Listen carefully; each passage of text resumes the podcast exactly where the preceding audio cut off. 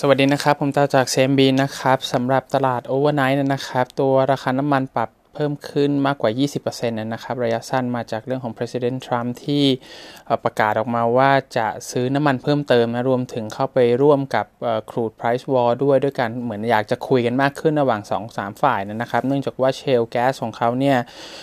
ถือว่าเป็นตัวประกันตัวหนึ่งเหมือนกัน เนื่องจากว่าราคาการผลิตเนี่ย production cash cost อาจจะสูงกว่าทั้งซาอุดีแล้วก็ตัวฝั่งรัสเซียด้วยนะครับ แน่นอนมันก็เลยมีส่งผลกระทบต่อด้านเศรษฐกิจของเขาตัว crude ที่เด้งขึ้นมานั้นนะครับก็ทำให้ risky asset เนี่ยอาจจะได้สัญญาณอะไรเพิ่มเติมสำหรับการเล่น rebound นะครับ เนื่องจากว่าก่อนหน้านี้ก็ถูกถล่มกันมาค่อนข้างมากแล้วนะครับอาจจะทำให้นักลงทุนเนี่ยมองว่าอาจจะมี bargaining อะไรเกิดขึ้นนะครับทำให้เกิด cheaper valuation มากขึ้น ด้านข่าวอื่นๆ เรื่องของตัว liquidity injection นะครับ BOE Bank of England ประกาศออกมา cut ดอกเบี้ยเหลือ 0.1%นะครับทำ QE เพิ่มเติมอีก 200 billionปอนด์นะครับไปสู่ระดับเนี่ย645 billion ปอนด์นะครับคิดเป็น USD ก็ 700 725 นี่ก็เป็นตามข่าวนั่นนะครับ เงินส่วนใหญ่จะวิ่งเข้าไปประคับประคองตลาด ตัว credit market มากขึ้นนะครับโดยเฉพาะ UK Government Bond นะครับนั่นแปลว่าในมุมมองในภาพ longer term นะครับมองว่า cash raising เนี่ยน่าจะยังคงอยู่นะครับตลาดจะมีความกังวลมากพอสมควรในฝั่งของ fixed income นะครับแล้วก็ทำให้แบงก์ชาติหลาย ๆ ที่ทั่วโลกในฉีดกันเข้ามานะครับสำหรับตัว liquidity injection ไม่ใช่แค่ฝั่ง stock ที่ถูกถล่มแต่ฝ่ายเดียวนะครับด้วย stimulus package ที่ออกมาทั้งหมดนะครับผมเชื่อว่าอย่างน้อยๆอาจจะทำให้เกิดตัว Big Cat Rebound เกิดขึ้นได้นะครับ ส่วนมันจะ dead หรือเปล่าเนี่ยนี่ก็ต้องรอดูอีกสักระยะหนึ่งนะครับ เนื่องจากว่า ตัวตลาดเองในภาพรวมเนี่ย down trending ยังคงอยู่จริงนะครับ peak ใหญ่ๆในในในเชิงของ monthly chart น่าจะยังเกิดขึ้นนะครับ เพียงแต่ว่าระยะสั้นมันลงออกมามากพอนะครับ อาจจะทำให้ any hope ที่มาจาก news เนี่ยจะทำให้เกิด rebound เกิดขึ้นได้นะครับ แล้วก็จังหวะไล่กลับขึ้นไปเนี่ยอาจจะเจอ short squeeze ด้วยนะครับ จังหวะการขึ้นน่าจะทำได้เร็ว แล้วก็รุนแรงมากขึ้น ถึงเรียกมันว่าเป็น big cat นะครับ ส่วนจะเป็น dead cat ไหมนะครับ อันนี้ก็อาจจะใช้เวลาอีกสักระยะหนึ่งเหมือนกัน จังหวะที่จะ confirm เออบอกว่าเป็น bottom ไปเลยเนี่ยผมคิดว่าต้องใช้ day to day อยู่นะครับ เนื่องจากว่าตลาดอาจจะยังมีความลังเล สำหรับการ rebound ขึ้นไปนะครับ ดีขึ้นมาอาจจะมีการแกว่งตัวระยะสั้น ให้มันขึ้นขึ้นลงลงอยู่ได้บ้างนะครับ แต่ว่าถ้าเกิดไม่ทำ new low ได้เนี่ยอันนี้น่าจะเป็นสัญญาณที่ดีขึ้น risk indicator อื่นๆสำหรับการบ่งบอกว่ามีโอกาสที่จะ rebound ได้จริงจังมากขึ้นนะครับ อย่างแรกเลยเราต้องมองว่า VIX ของฝั่ง US เนี่ยจะปรับลดลงไหมเนี่ยนะครับ ซึ่งตัวเลขเนี่ยผมมองว่าถ้าเกิดต่ำกว่า 68 หรือ 60 ได้น่าจะเป็นสัญญาณที่ดีขึ้น อย่างที่ 2 คือตัว DXY เองนะครับที่ การ raising USD cash นะครับมันเป็นประเด็นสำหรับนักลงทุน แล้วก็ขายทุกสิ่งทุกอย่างกันออกมา เพื่อเอาเงินสดกลับบ้านกันนะครับแน่นอนว่าถ้าเกิดว่าต้นทุนที่สูงขึ้นก็จริงนะครับ แต่ว่าลักษณะ activity มันเพาๆลงไปบ้างเนี่ยสวนทางกันได้เนี่ยถ้าเกิดเราเห็น DXY ปรับตัวลดลงอาจจะเป็นสัญญาณที่ดีอีกอย่างหนึ่งเป็นอันที่2นะครับด้านเครดิตมาเก็ตเอง พวกยิวทั้งหลายที่ spike up กันขึ้นไปก็ต้องกลับลงมาบ้างด้วยเช่นเดียวกันนะครับ ส่วนเรื่องโควิด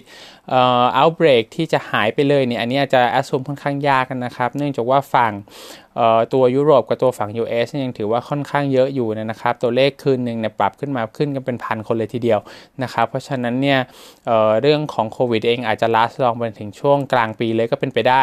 นะครับ เรื่องของ sector หรือว่า style play นะครับสำหรับการรีบาวเองเนี่ยผมยังคิดว่าไปที่ Big Cap น่าจะยังเซฟกว่านะครับ แม้ว่า Smaller Cap นะครับ มันอาจจะปรับตัวเร็ว ปรับตัวขึ้นเร็วก็ได้นะครับ เพียงแต่ว่า liquidity เป็นเรื่องสำคัญมากสำหรับ กองทุนเองถ้าเกิดเกิด redemption ขึ้นมาก็อาจจะมีปัญหานะครับ เพราะฉะนั้นเนี่ยไป big cap เนี่ย heavyweight เนี่ยอาจจะทำให้อย่างน้อยๆนี่มี liquidity ประคับประคองตัว แล้วก็ได้เรื่องของ performance ไปด้วยนะครับ ในภาพใหญ่ๆ ผมยังค่อนข้างแบนนะครับการที่ตลาดจะสู้กับ negative momentum ที่มันเกิดขึ้นในช่วง2สัปดาห์ที่ผ่านมาจะทำได้ค่อนข้างยากค่อนข้างยากนะครับเพียงแต่ว่า volatility trade เนี่ยในฝั่ง upside เนี่ยมันก็มีโอกาสเกิดขึ้นได้ด้วยเหมือนกัน ยกตัวอย่างของเซตนะครับครับเช้านี้ผมก็ใจว่ามันขึ้นไปแล้วด้วยนะครับได้ positive มาจากเรื่องของครูดนะครับแต่ว่าในช่วง 5 วันที่ผ่านมาเองเนี่ยตลาดอยู่ใน narrow range มาโดยตลอดนะครับจะลงก็ไม่ลงจะขึ้นก็พยายามอยู่นะครับก็สุดท้ายก็ขึ้นมาได้แต่ว่า big range ใหญ่ๆผมยังมองอยู่แถวสัก 1,000ถึง1,200 จุดนะครับ energy อาจจะเป็นตัว sector ที่ trade ได้อีกอันนึงก็มี telco นะครับที่ ไม่ว่าจะเป็นเรื่องของ work from home นะครับคนอาจจะใช้ mobile data usage เพิ่มสูงขึ้นนะครับ อย่างน้อยในจังหวะเวลาว่างของระหว่างวันนะครับ คนก็จะอยู่กับการมือถือมากขึ้น แล้วก็อย่างเราผมคิดว่าเรื่องของ performance เนี่ยน่าจะถือว่า resilient ที่สุดถ้าเทียบกับ sector อื่นๆนะครับ อย่างของฝั่งจีนเองเนี่ยเทคตัวใหญ่ ๆ ที่ตัวตลาดจีนเองมัน economic activity เริ่มดีขึ้นบ้างแล้วนะครับ ถ้าเกิดมี watch list อยู่แล้วเนี่ยก็น่าจะถือว่าเป็น target อันนึงสำหรับ trading rebound แล้วก็ส่วนใหญ่ก็จะเป็นอิอินเด็กซ์เฮฟวี่ด้วยนะครับไม่ว่าจะเป็นเสี่ยวมี่อาลีบาบาเหมยชวนเทียนปิงตัวพวก performer ทั้งหลายก่อนหน้านี้นะครับ ก็น่าจะเป็นตัวหนึ่งเหมือนกันฝั่งตัวแบงก์เนี่ย normally ก็ถือว่าเป็น index heavy อยู่แล้วสำหรับตัวจีนนะครับ oil play อาจจะพอ trade ได้สำหรับฝั่ง global สำหรับเรื่องของราคาน้ำมันนะครับ อินโดนีเซีย index heavy มีตัวแบงก์นะครับที่ analyst เราชอบเนี่ยก็จะมี BBCA Mandiri แล้วก็ Negara ที่เพิ่งอัปเกรดขึ้นมาหลังจากที่ value มันลงไปค่อนข้างเยอะนะครับ telco อย่าง Telkom นะครับตัว TLKM ก็อาจจะเป็นพอยต์หนึ่งนะครับลองลงมาสำหรับฟรังโกสที่ผมเห็นว่าช่วงเช้าเองก็ยังติดลงไปอยู่นี่ก็คือตัว Excel ซึ่งเป็นท็อปพิกของทางฟุงด้วยนะครับที่ตรงนี้นันนึงก็คือเรื่องของค่าเงินนะครับ USD IDR ยังอ่อนตัวต่อเนื่องนะครับ ปัจจุบันอยู่ไป 1 6ื่นแล้วนะครับ ก็ค่อนข้างริสกี้นิดนึงสำหรับประเทศอินโดนีเซียมันเป็นประเทศเล็กด้วยนะครับ แล้วก็สถานการณ์เองก็อาจจะยังไม่ได้ดีมากนักนะครับ emerging market เองเนี่ยถ้าเกิดเป็น global investor ผมเข้าใจว่าเขาอาจจะถอยๆออกยู่พอสมควรนะครับ แล้วก็พยายามเข้าไป ในจุดที่มันมี float หรือว่าขนาดไซส์ใหญ่ ๆ ก่อนนะครับส่วนเรื่องของสิงคโปร์ REIT เองเนี่ยอาจจะค่อนข้าง tricky นะครับเนื่องจากก่อนหน้านี้มันเป็น crowded trade พอสมควรนะครับเรามี lower interest rate ให้ทั้งโลกอยู่แล้ว แต่ว่าเท่าที่เห็นช่วงเช้าการนิบาดูยังไม่ค่อยกระเตื้องขึ้นสักเท่าไหร่นะครับผมคิดว่าน่าจะมีบ้างเหมือนกันถ้าเกิดว่าสุดท้ายเนี่ย big cat bounce ในเชิงของ index wise มันกลับมาจริงๆนะครับก็น่าจะพอ ช่วยได้ช่วยได้บ้างนะครับเพียงแต่ว่าอาจจะ assume ไว้ก่อนว่า conservative ไว้ก่อนว่าอาจจะไปได้ไม่ค่อยไกล เนื่องจากว่าหลาย ๆ ที่เองก็น่าจะพอมี Impact สำหรับเรื่องโควิดด้วยเหมือนกันนะครับสำหรับฝั่ง paper นะครับใช้หน้าแบงค์นะครับทาง analyst เรายัง overweight นะครับแล้วก็มองว่าหลัก ๆ เลยเนี่ยเป็นหนึ่งในกลุ่มที่ลิงก์กับฝั่งของ รัฐบาลมากที่สุดในการตัวช่วยเรื่องของตัว economy นะครับหุ้น national player เอง national team เนี่ยก็เป็น favorite sector นะครับสำหรับการเข้าไปซื้อเพื่อประคับประคองตลาดด้วยนี่ก็เป็น part ที่1นะครับ ข้อที่2เนี่ยที่เป็นในลักษณะของ fundamental ในทาง analyst เราก็มองว่ามันมี buffer ให้ค่อนข้างมากนะครับ แล้วก็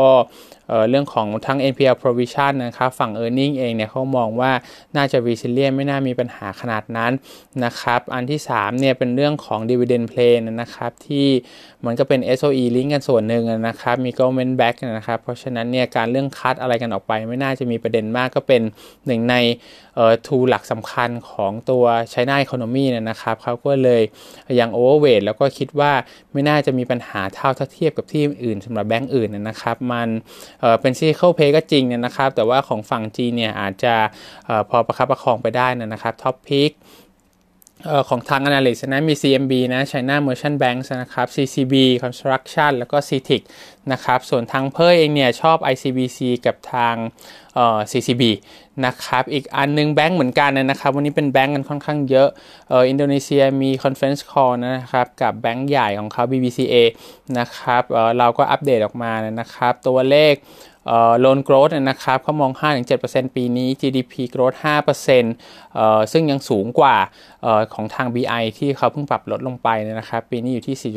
4.2-4.6%แล้วก็ยังมีการ cut rate อีก 25 bip นะครับ ซึ่งเราก็พูดออกมาเหมือนกันว่าถ้าเนื่องจากเขาให้ตัวเลข GDP เนี่ยสูงกว่าของทาง BI เนี่ยนะครับ เพราะฉะนั้นก็ยังมี downside เหมือนกันสำหรับเรื่องของ loan growth อื่นๆเนี่ย policy ของเขายังค่อนข้าง conservative นะครับเขาก็พยายามเลือก quality pick สำหรับฝั่ง customer ของเขาอยู่แล้วนะครับเรื่องของ NPL อะไรเนี่ยเขาก็ยังมองว่าค่อนข้าง diversify นะครับจากตัวโควิดเองเนี่ยเขาไม่มี aviation ไม่มี exposure กับ oil มี some percentage อยู่ที่ทัวริซึมมีเรื่องของ CPO บ้างนะครับเเรื่องของทัวริซึมเข้าใจว่าเริ่มถูกดาวเกรดไป Special Mention Loan แล้วนะครับแต่ว่า overall size เนี่ยมันยังไม่ได้ใหญ่ขนาดนั้นนะครับเรื่องของ liquidity ที่เกิดขึ้นเนี่ยเขามองว่าไม่มีปัญหาปีที่แล้วทำคาซาโกรดไป 15%จากดิจิทัลไลเซชันนะครับรอบนี้ปีนี้เขาไม่ได้ให้ตัวเลขนะครับ แต่ว่าก็ถือว่าเขามองว่ายังทำได้ดีนะครับ ยังมี ample room เรื่องของ liquidity เพราะฉะนั้นไม่น่ามีประเด็นสักเท่าไหร่นะครับเเรื่องของตัวโลนเองนะครับ ก็ฝั่ง retail หรือว่า ที่เป็น mortgage auto เนี่ยอาจจะเป็น flat to decline ได้นะครับ ส่วนเรื่องของ loan growth เนี่ยตัว corporate กับ MSME น่าจะเป็นตัวบวกขึ้นมาให้นะครับ เพียงแต่ว่าฝั่งยิวที่เป็นนิมเนี่ยเขาก็มองว่าอาจจะมี slightly fall off ลงไปบ้างนะครับ ปีที่แล้ว 6.2%ปีนี้เขาใกล้ 6-6.1%ฝั่ง corporate loan เนี่ยมันลิงก์กับทาง เรื่องของ government นะครับ ก็เรื่องคัดดอกเบี้ยก็ทำให้ corporate loan yield น่าจะลดลงค่อนข้างเยอะ แล้วก็ลงมากกว่าฝั่ง SME กับฝั่ง commercial ที่เขามองว่า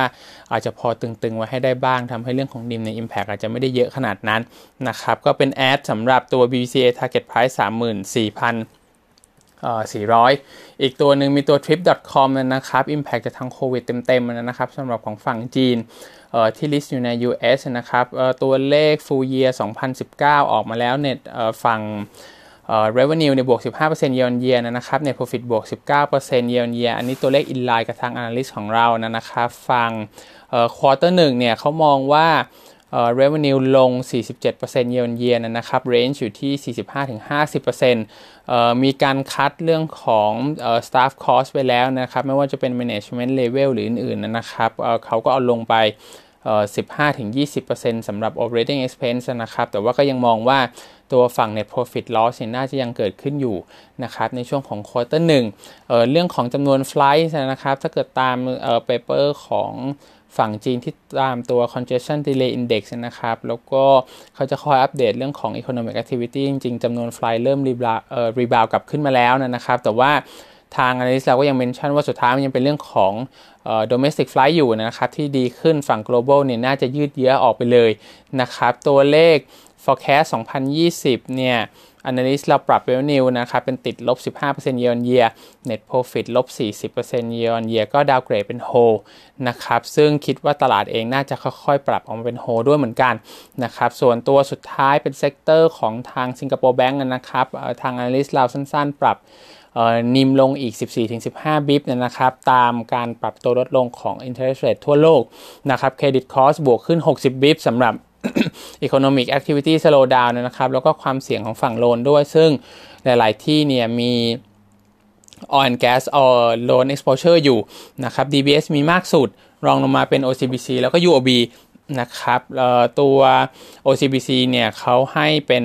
top pick ปรับขึ้นมาเป็น Add หลังจากเรื่องของ valuation ลงมาค่อนข้างเยอะ แล้วก็ earning visibility ดีที่สุดนะครับ แต่ว่าอื่นๆอย่าง UOB กับ DBS เนี่ยก็ ปรับเป็นโฮไปนะครับเป็นเรื่องของ dividend ด้วยสำหรับตัว OCBC ประมาณ 6.6%นะครับก็วันนี้มีเท่านี้ครับผมครับ